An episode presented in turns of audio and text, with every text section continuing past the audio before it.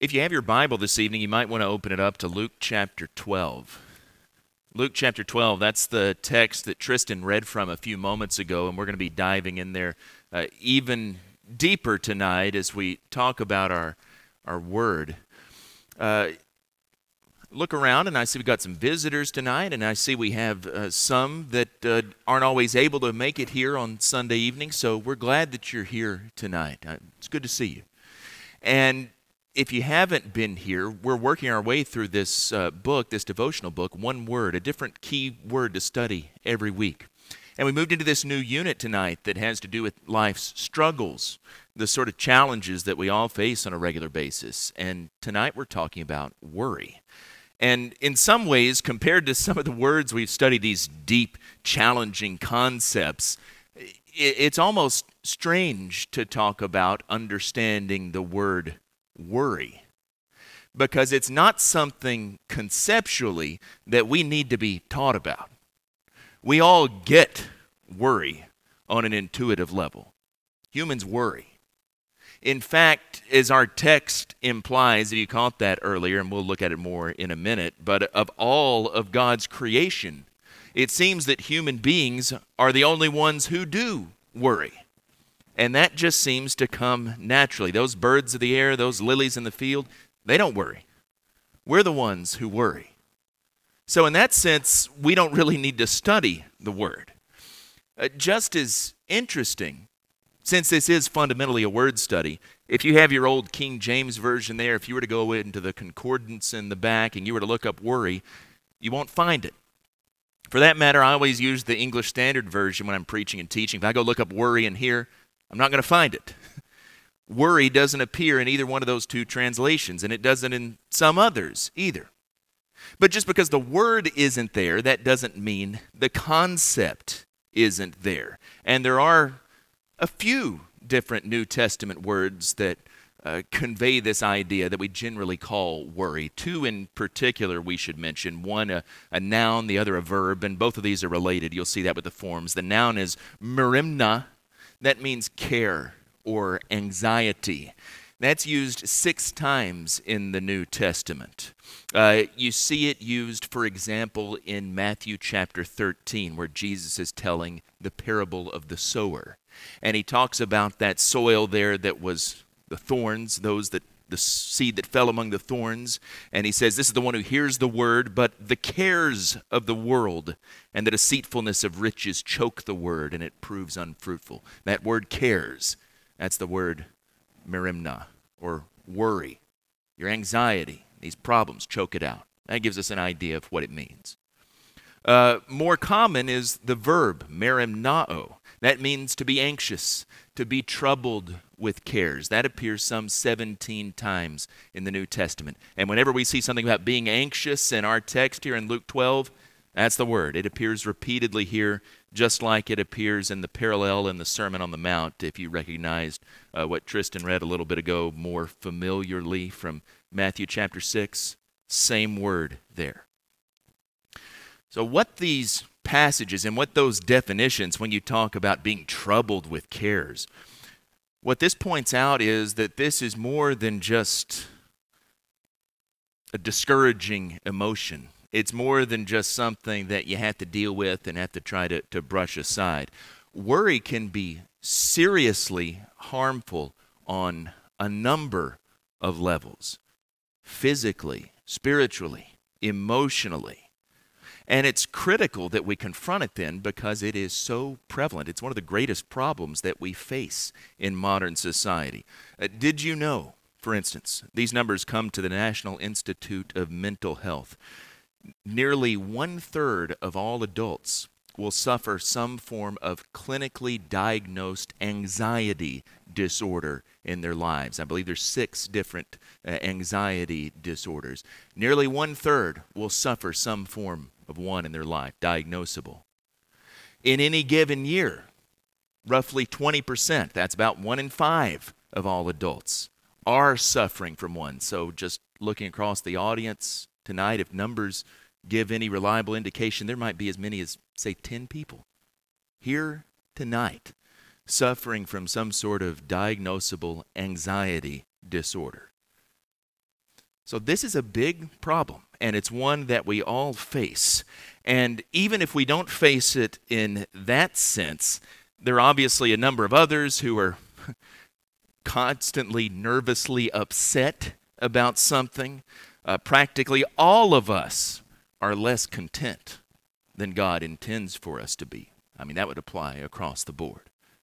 So, with all that said, worry is a serious issue, and it's critical that we see what Jesus has to say about it. So, when we look here at Luke chapter 12, we see Jesus dealing with the fact that from time immemorial, humanity has struggled with worry and searched for some source of security in their lives. and in fact, we started reading in verse 22 earlier, but I want you to go back starting in verse number 16 because one of the most widely used approaches that people have to deal with worry is alluded to by Jesus here in the parable that immediately precedes his instructions. That's why we wanted to read from Luke's account instead of the Sermon on the Mount, because this all ties together. You go back to Luke 12, verse 16. He told them a parable saying, The land of a rich man produced plentifully. And he thought to himself, What shall I do? For I have nowhere to store my crops. And he said, I'll do this I'll tear down my barns and build larger ones, and there I will store all my grain and all my goods. And I will say to my soul, Soul, you have ample goods laid up for many years. Relax, eat, drink, be merry. But God said to him, Fool, this night your soul is required of you, and the things you've prepared, whose will they be? So is the one who lays up treasure for himself and is not rich toward God. The rich farmer, or the rich fool, as we typically call him, because God even calls him a fool, the rich farmer was worried about the future. What's he going to do? And so he came up with this solution. Ah, here's what I'll do I'll acquire an abundance of possessions, all of these goods, and he felt that if he stored them all up, then he'd have it made. He'd be set. He could just laugh at the time to come. Relax eat, drink, be merry. That sounds so familiar because we recognize that there are quite literally millions of people all around the world who still cope with worry with that very same mechanism. There's this feeling of security, at least that's what people think, that comes from owning a good deal of the world's goods. This sense of control that you have over your life. But it doesn't work. And it doesn't work for a couple of reasons. One, simply, we can't live forever. I mean, that's what's pointed out here in the parable, right? Sometimes death comes suddenly and unexpectedly. Sometimes it comes slowly and gradually but it comes relentlessly and it comes for every one of us. So, no matter how much you store up here on this earth, you can't possibly take it with you. We can't escape it. Doesn't matter how much we own, it doesn't matter how much we control, it's going to come for us. The rich grow old and they die just like the poor do. So, this ultimately won't help us cope with our worries. But the second reason maybe isn't so obvious but it's insidious. And that is oftentimes we don't possess those things so much as those things possess us. If we start to store up a bunch of the world's goods, those slowly but surely begin to take control over our lives. The person who possesses a lot finds that when they do that, they have a lot more responsibility, a lot more care, and concern. With that responsibility comes all of the problems that go along with it. Or to quote the great 20th century philosopher, the notorious B.I.G., more money, more problems is one way to look at it. That may fall flat with this audience, I don't know. Many people who are unusually successful in acquiring this world's goods end up longing for that old simple life when things were easier, when they didn't have all that stress, when they didn't have all that responsibility. And so it's right after this story when Jesus tells this parable. Here's the way so many people try to deal with their worries. They try to acquire as much stuff as they can. That he gives our instructions. He presents our text, and he says in verse 22 to his disciples, Therefore I tell you, do not be anxious about your life, what you will eat, nor about your body, what you will put on. There was a good reading this week. I mean, a lot of times, uh, many of them are, are really good. But for those of you who are, who are keeping up in the one word book, there was one that really stood out to me. And it talked about concern versus worry. And I think that's a distinction that we need to keep in mind here. The teachings of Christ are not against concern, being reasonably cautious about the future and making provision for your life. They're about worry. You know, if we had a blackboard here, we could take and we could draw a line down the middle and we could put be anxious on one side and we could put work and pray on the other side. And that's really the contrast that we see here in this text. These are two opposite approaches to life. Not that you don't work, but you ultimately leave it in God's hands. We realize there's a certain degree of faith, of trust involved in life. Uh, things are out of our control. And say, well, we don't need to be worried about them. God expects us to be diligent.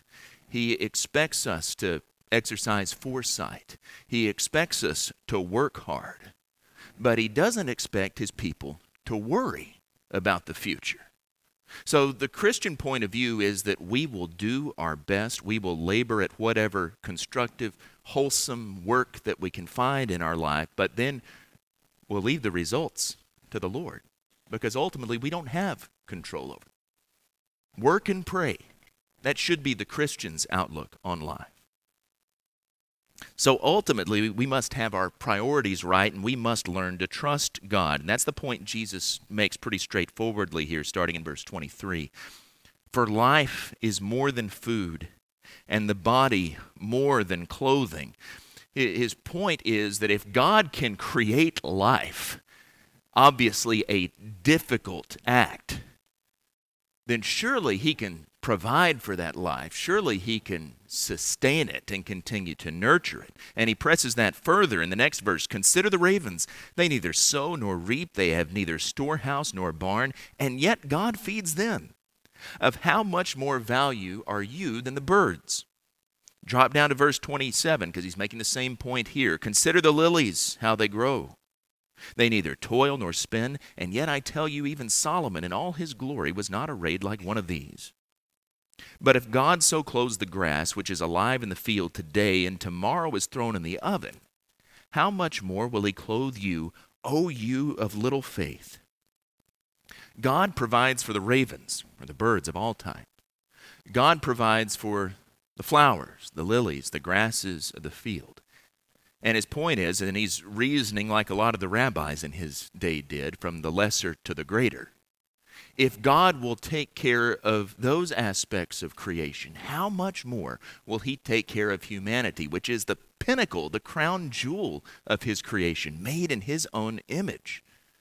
You notice here that the birds, the flowers, they're not idle, but they don't worry either. The birds are very active in foraging for food. They don't just expect it to drop out of the sky but they don't worry. The lilies draw moisture, they draw nu- nutrients from the soil, but they don't worry. They have work to do, but they're not anxious about it. And so the point Jesus is making here is that worry and anxiety they're unnecessary. They don't do any good. Our Lord loves us and he will provide for us just like he provides for all of his creation. His next argument then sort of builds on that, and it is that anxiety doesn't do any good. This is the verses that we skipped. Verse 25. Which of you, by being anxious, can add a single hour to his span of life? If then you're not able to do as small a thing as that, Why are you anxious about the rest? Now, the Greek word that's translated as span of life here in the ESV, it can also be translated as something like uh, measure. And so your translation may say something like add a cubit to his stature.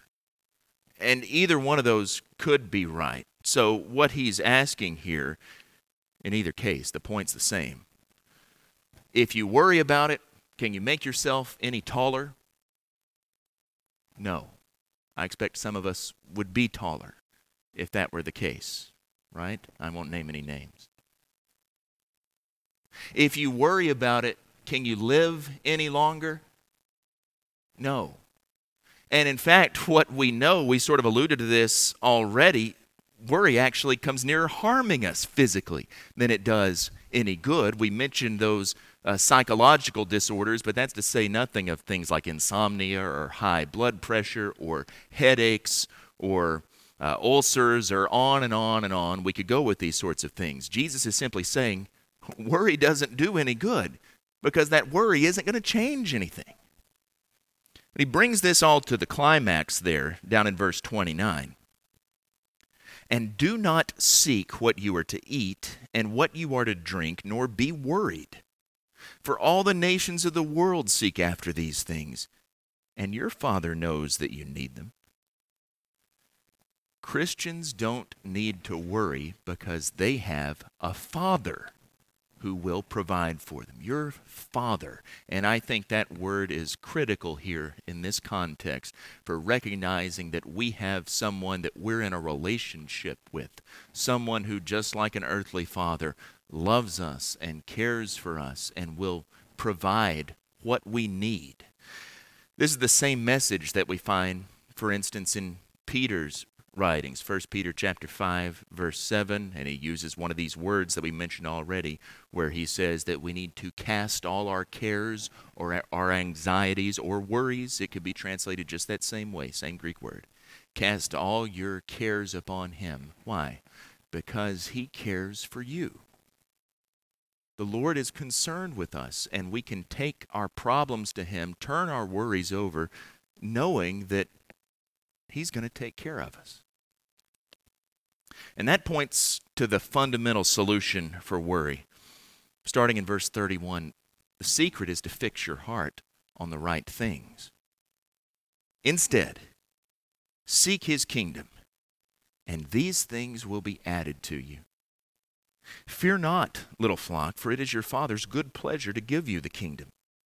Sell your possessions and give to the needy. Provide yourselves with money bags that do not grow old, with a treasure in the heavens that does not fail, where no thief approaches and no moth destroys. Where your treasure is, there will your heart be also. Jesus effectively says here, don't worry. And here's how make God's kingdom the first priority in your life as long as our main concern in life are the things that he talks about not worrying about in this text, but the things that so many are concerned with our bodies, our food, our clothes, our possessions, our houses, whatever it may be, we're in an uncertain and precarious situation because none of those things last. Your body is ultimately going to break down. Your food is going to rot. Your clothes, even if you buy really good ones, eventually they're going to wear out. Your house is going to have problems. You're going to have termites, or you're going to have a leak in the roof, or you're going to have plumbing issues, or whatever it may be. If you're concerned with all of these things, there is no way other than the way of anxiety and worry because it's just one problem after another that's emerging. This life is too impermanent, it's too changing. But when we make God and when we make His kingdom central in our lives, worry and anxiety, they start to fade away because we rearrange our priorities. We realize what really is paramount. We shouldn't be burdened by the uncertainties of this life. Paul sums this up really well in Romans chapter 8, and just to read part of this chapter. Verse number 31 What then shall we say to these things? If God is for us, who can be against us? Verse 35 Who shall separate us from the love of Christ? Shall tribulation or distress or persecution or famine or nakedness or danger or sword, any of these bad things that we might worry about? Verse 37 No. In all these things we are more than conquerors through him who loved us. For I am sure that neither death, nor life, nor angels, nor rulers, nor things present, nor things to come, nor powers, nor height, nor depth, nor anything else in all creation will be able to separate us from the love of God in Christ Jesus our Lord. We combat worry not with things, but with triumph over things. And by placing our faith not in anything in this world, but in God. And so, in the midst of an anxious, care ridden, worrying age, we Christians need to instead focus on those things that are eternal. I know that's easier said than done because we're all beset by worry. But I want to encourage us to try to renew our faith and try to focus on those things that are more important than anything that's temporal, transitory here. May we all seek the kingdom of God first and foremost. And if you're here tonight and you haven't been doing that, if you need to make changes this evening in a public way in order to be right with God, we want to encourage you. Take the opportunity you have now to do it while we stand and while we sing.